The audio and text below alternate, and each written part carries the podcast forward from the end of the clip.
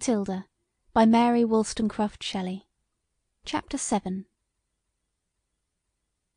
With a beating heart and fearful, I knew not why, I dismissed the servant and locking my door sat down to read my father's letter.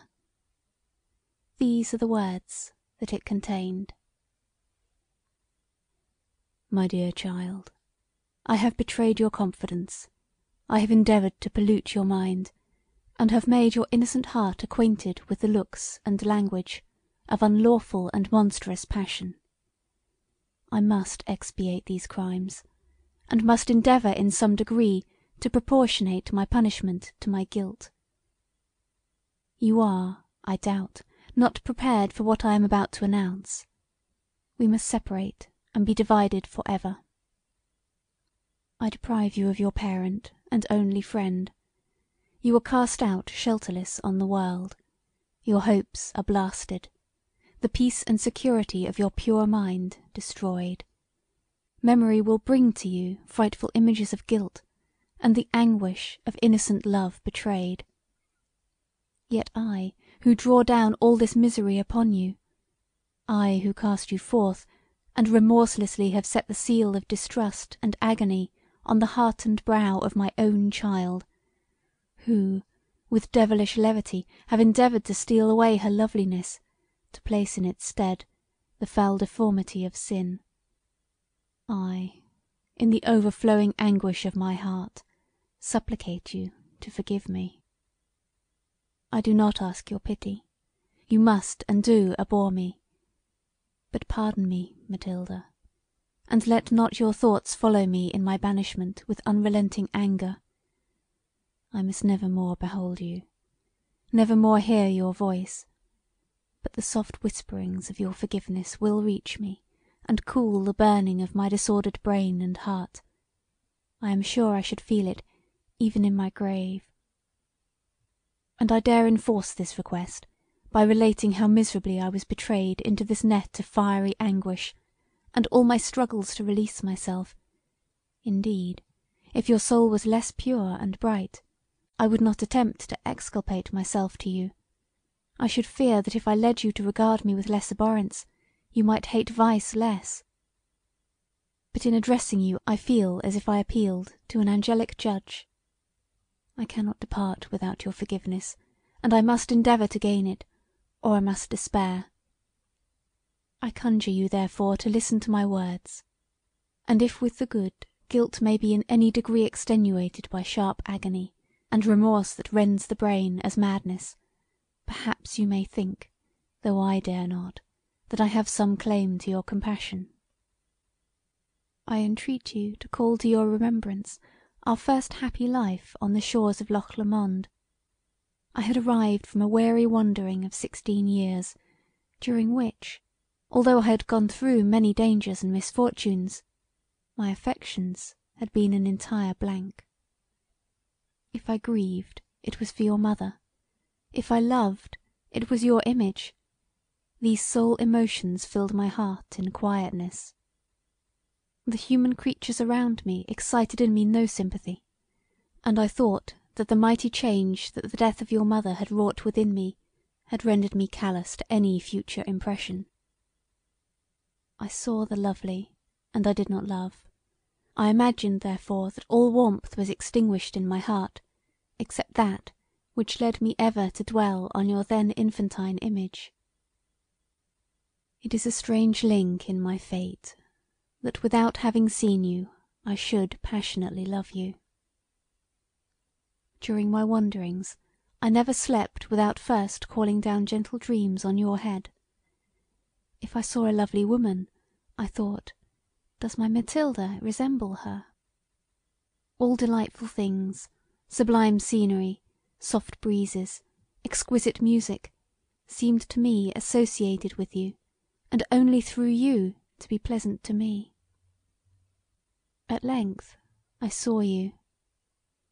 You appeared as the deity of a lovely region, the ministering angel of a paradise to which of all human kind you admitted only me. I dared hardly consider you as my daughter; your beauty, artlessness, and untaught wisdom seemed to belong to a higher order of things; your voice breathed forth only words of love. If there was aught of earthly in you, it was only what you derived from the beauty of the world; you seemed to have gained a grace from the mountain breezes, the waterfalls and the lake.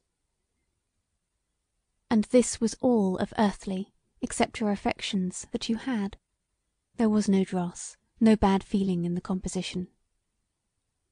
You yet even have not seen enough of the world to know the stupendous difference that exists between the women we meet in daily life and a nymph of the woods such as you were, in whose eyes alone mankind may study for centuries and grow wiser and purer.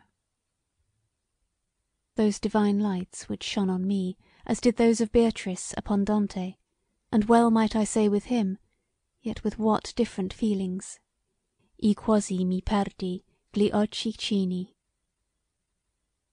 Can you wonder, Mathilda, that I dwelt on your looks, your words, your motions, and drank in unmixed delight? But I am afraid that I wander from my purpose. I must be more brief, for night draws on apace, and all my hours in this house are counted. Well we removed to London, and still I felt only the peace of sinless passion. You were ever with me, and I desired no more than to gaze on your countenance and to know that I was all the world to you. I was lapped in a fool's paradise of enjoyment and security. Was my love blamable? If it was, I was ignorant of it. I desired only that which I possessed, and if I enjoyed from your looks and words and most innocent caresses a rapture usually excluded from the feelings of a parent towards his child, yet no uneasiness, no wish, no casual idea awoke me to a sense of guilt. I loved you as a human father might be supposed to love a daughter born to him by a heavenly mother; as Anchises might have regarded the child of Venus if the sex had been changed. Love mingled with respect and adoration. Perhaps also my passion was lulled to content by the deep and exclusive affection you felt for me. But when I saw you become the object of another's love, when I imagined that you might be loved otherwise than as a sacred type and image of loveliness and excellence, or that you might love another with a more ardent affection than that which you bore to me then the fiend awoke within me. I dismissed your lover, and from that moment I have known no peace. I have sought in vain for sleep and rest; my lids refused to close, and my blood was for ever in a tumult. I awoke to a new life, as one who dies in hope might wake in hell. I will not sully your imagination by recounting my combats my self anger, and my despair. Let a veil be drawn over the unimaginable sensations of a guilty father; the secrets of so agonized a heart may not be made vulgar. All was uproar, crime, remorse, and hate, yet still the tenderest love; and what first awoke me to the firm resolve of conquering my passion and of restoring her father to my child was the sight of your bitter and sympathizing sorrows. It was this that led me here. I thought that if I could again awaken in my heart the grief I had felt at the loss of your mother, and the many associations with her memory which had been laid to sleep for seventeen years, that all love for her child would become extinct. In a fit of heroism I determined to go alone, to quit you, the life of my life and not to see you again until I might guiltlessly. But it would not do; I rated my fortitude too high, or my love too low. I should certainly have died if you had not hastened to me. Would that I had been indeed extinguished. And now, Mathilda, I must make you my last confession. I have been miserably mistaken in imagining that I could conquer my love for you. I never can. The sight of this house, these fields and woods which my first love inhabited, seems to have increased it. In my madness I dared say to myself, Diana died to give her birth; her mother's spirit was transferred into her frame, and she ought to be as Diana to me. With every effort to cast it off, this love clings closer, this guilty love more unnatural than hate, that withers your hopes and destroys me for ever. Better have loved despair and safer kissed her.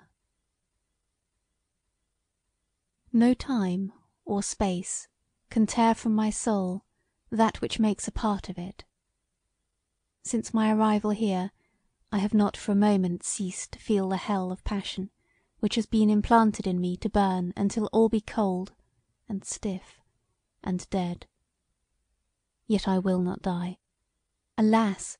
how dare I go where I may meet Diana, when I have disobeyed her last request, her last words said in a faint voice, when all feeling but love, which survives all things else, was already dead. She then bade me make her child happy. That thought alone gives a double sting to death. I will wander away from you, away from all life; in the solitude I seek, I alone shall breathe of human kind. I must endure life, and as it is my duty, so I shall, until the grave dreaded, yet desired, receive me free from pain. For while I feel it will be pain that must make up the whole sum of my sensations. Is not this a fearful curse that I labour under? Do I not look forward to a miserable future? My child, if after this life I am permitted to see you again, if pain can purify the heart, mine will be pure. If remorse may expiate guilt, I shall be guiltless. I have been at the door of your chamber. Everything is quiet. You sleep. Do you indeed sleep, Mathilda? Spirits of good, behold the tears of my earnest prayer. Bless my child. Protect her from the selfish among her fellow creatures protect her from the agonies of passion and the despair of disappointment. Peace, hope, and love be thy guardians, O thou soul of my soul, thou in whom I breathe. I dare not read my letter over, for I have no time to write another, and yet I fear that some expressions in it might displease me. Since I last saw you I have been constantly employed in writing letters, and have several more to write, for I do not intend that any one shall hear of me after I depart. I need not conjure you to look upon me as one of whom all links that once existed between us are broken. Your own delicacy will not allow you, I am convinced, to attempt to trace me. It is far better for your peace that you should be ignorant of my destination. You will not follow me, for when I banish myself would you nourish guilt by obtruding yourself upon me? You will not do this, I know you will not. You must forget me and all the evil that I have taught you.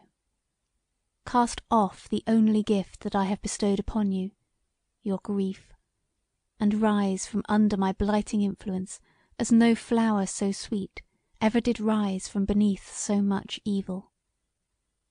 You will never hear from me again. Receive these then as the last words of mine that will ever reach you, and although I have forfeited your filial love, yet regard them, I conjure you, as a father's command.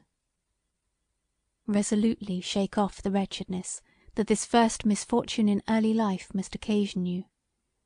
Bear boldly up against the storm continue wise and mild, but believe it, and indeed it is, your duty to be happy. You are very young; let not this check for more than a moment retard your glorious course. Hold on, beloved one. The sun of youth is not set for you; it will restore vigour and life to you Do not resist with obstinate grief its beneficent influence. O my child, bless me with the hope that I have not utterly destroyed you. Farewell, Mathilda. I go with the belief that I have your pardon. Your gentle nature would not permit you to hate your greatest enemy, and though I be he, although I have rent happiness from your grasp, though I have passed over your young love and hopes as the angel of destruction, finding beauty and joy and leaving blight and despair, yet you will forgive me, and with eyes overflowing with tears I thank you. My beloved one, I accept your pardon with a gratitude that will never die, and that will, indeed it will, outlive guilt and remorse. Farewell for ever. The moment I finished this letter I ordered the carriage and prepared to follow my father. The words of his letter by which he had dissuaded me from this step were those that determined me. Why did he write them? He must know that if I believed that his intention was merely to absent himself from me, that instead of opposing him it would be that which I should myself require.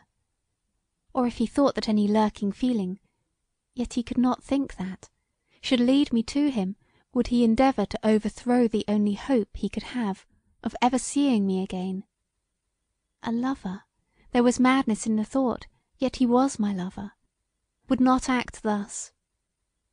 No, he had determined to die, and he wished to spare me the misery of knowing it. The few ineffectual words he had said concerning his duty were to me a further proof and the more I studied the letter the more did I perceive a thousand slight expressions that could only indicate a knowledge that life was now over for him. He was about to die. My blood froze at the thought; a sickening feeling of horror came over me that allowed not of tears. As I waited for the carriage I walked up and down with a quick pace; then kneeling and passionately clasping my hands I tried to pray, but my voice was choked by convulsive sobs. Oh, the sun shone, the air was balmy; he must yet live, for if he were dead all would surely be black as night to me. The motion of the carriage, knowing that it carried me towards him, and that I might perhaps find him alive, somewhat revived my courage; yet I had a dreadful ride. Hope only supported me, the hope that I should not be too late. I did not weep, but I wiped the perspiration from my brow, and tried to still my brain and heart beating almost to madness. Oh, I must not be mad when I see him. Or perhaps it were as well that I should be; my distraction might calm his, and recall him to the endurance of life. Yet until I find him I must force reason to keep her seat. And I pressed my forehead hard with my hands. Oh, do not leave me, or I shall forget what I am about. Instead of driving on as we ought with the speed of lightning, they will attend to me, and we shall be too late. Oh, God help me! Let him be alive! It is all dark. In my abject misery I demand no more. No hope, no good, only passion, and guilt and horror, but alive, alive! My sensations choked me; no tears fell, yet I sobbed, and breathed short and hard; one only thought possessed me, and I could only utter one word, that half screaming was perpetually on my lips alive! alive! I had taken the steward with me, for he, much better than I could make the requisite enquiries. The poor old man could not restrain his tears as he saw my deep distress and knew the cause. He sometimes uttered a few broken words of consolation. In moments like these the mistress and servant become in a manner equals, and when I saw his old dim eyes wet with sympathizing tears, his grey hair thinly scattered on an age wrinkled brow, I thought Oh, if my father were as he is, decrepid and hoary! then I should be spared this pain. When I had arrived at the nearest town I took post horses and followed the road my father had taken. At every inn where we changed horses we heard of him, and I was possessed by alternate hope and fear. At length I found that he had altered his route; at first he had followed the London road, but now he changed it, and upon enquiry I found that the one which he now pursued led towards the sea. My dream recurred to my thoughts. I was not usually superstitious, but in wretchedness every one is so. The sea was fifty miles off, yet it was towards it that he fled. The idea was terrible to my half crazed imagination, and almost overturned the little self possession that still remained to me. I journeyed all day; every moment my misery increased and the fever of my blood became intolerable. The summer sun shone in an unclouded sky; the air was close, but all was cool to me except my own scorching skin. Towards evening dark thunder clouds arose above the horizon and I heard its distant roll. After sunset they darkened the whole sky and it began to rain. The lightning lighted up the whole country and the thunder drowned the noise of our carriage.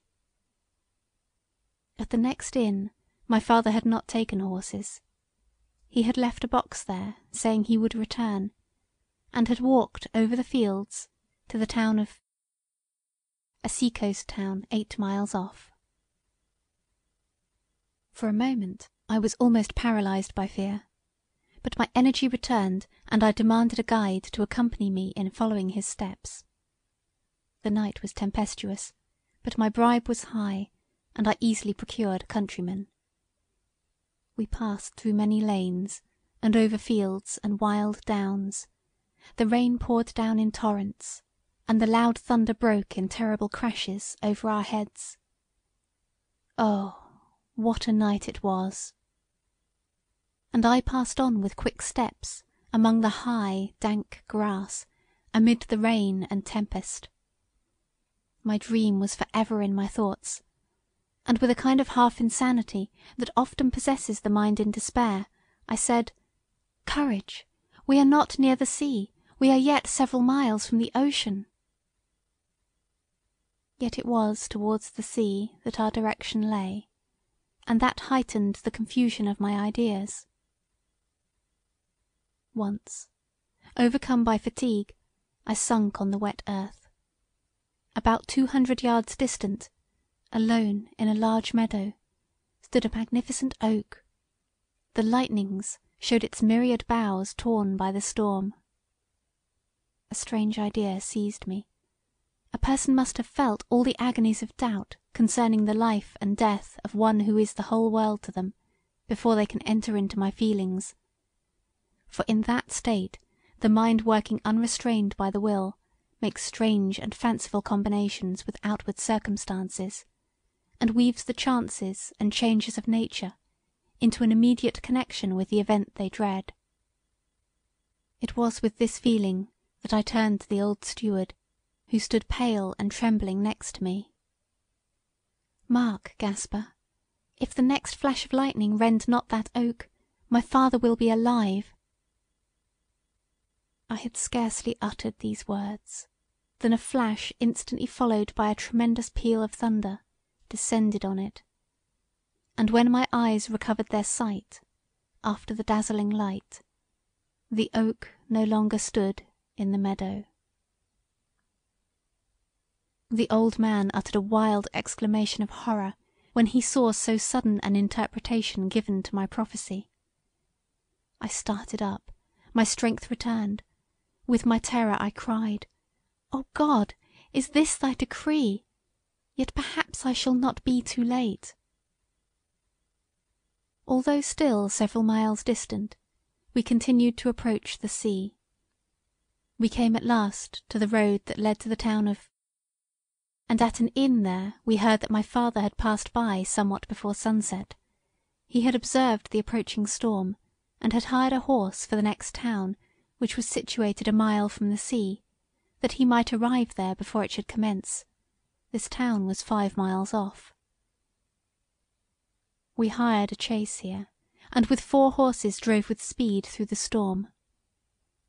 My garments were wet and clung around me, and my hair hung in straight locks on my neck when not blown aside by the wind. I shivered, yet my pulse was high with fever. Great God! what agony I endured! I shed no tears, but my eyes, wild and inflamed, were starting from my head. I could hardly support the weight that pressed upon my brain. We arrived at the town of in a little more than half an hour. When my father had arrived the storm had already begun, but he had refused to stop and leaving his horse there he walked on towards the sea. Alas! It was double cruelty in him to have chosen the sea for his fatal resolve; it was adding madness to my despair. The poor servant who was with me endeavoured to persuade me to remain here and to let him go alone. I shook my head silently and sadly. Sick almost to death, I leant upon his arm, and as there was no road for a chaise, dragged my weary steps across the desolate downs to meet my fate, now too certain for the agony of doubt. Almost fainting, I slowly approached the fatal waters. When we had quitted the town we heard their roaring. I whispered to myself in a muttering voice, "The sound is the same as that which I heard in my dream; it is the knell of my father which I hear." The rain had ceased; there was no more thunder and lightning; the wind had paused. My heart no longer beat wildly; I did not feel any fever, but I was chilled; my knees sunk under me; I almost slept as I walked with excess of weariness; every limb trembled. I was silent; all was silent except the roaring of the sea which became louder and more dreadful. Yet we advanced slowly; sometimes I thought that we should never arrive, that the sound of waves would still allure us, and that we should walk on for ever and ever, field succeeding field; never would our weary journey cease, nor night nor day, but still we should hear the dashing of the sea, and to all this there would be no end. Wild beyond the imagination of the happy are the thoughts bred by misery and despair. At length we reached the overhanging beach. A cottage stood beside the path. We knocked at the door and it was opened. The bed within instantly caught my eye; something stiff and straight lay on it, covered by a sheet. The cottagers looked aghast. The first words that they uttered confirmed what I before knew. I did not feel shocked or overcome. I believe that I asked one or two questions and listened to the answers. I hardly know, but in a few moments I sank lifeless to the ground, and so would that then all had been at an end. End of chapter 7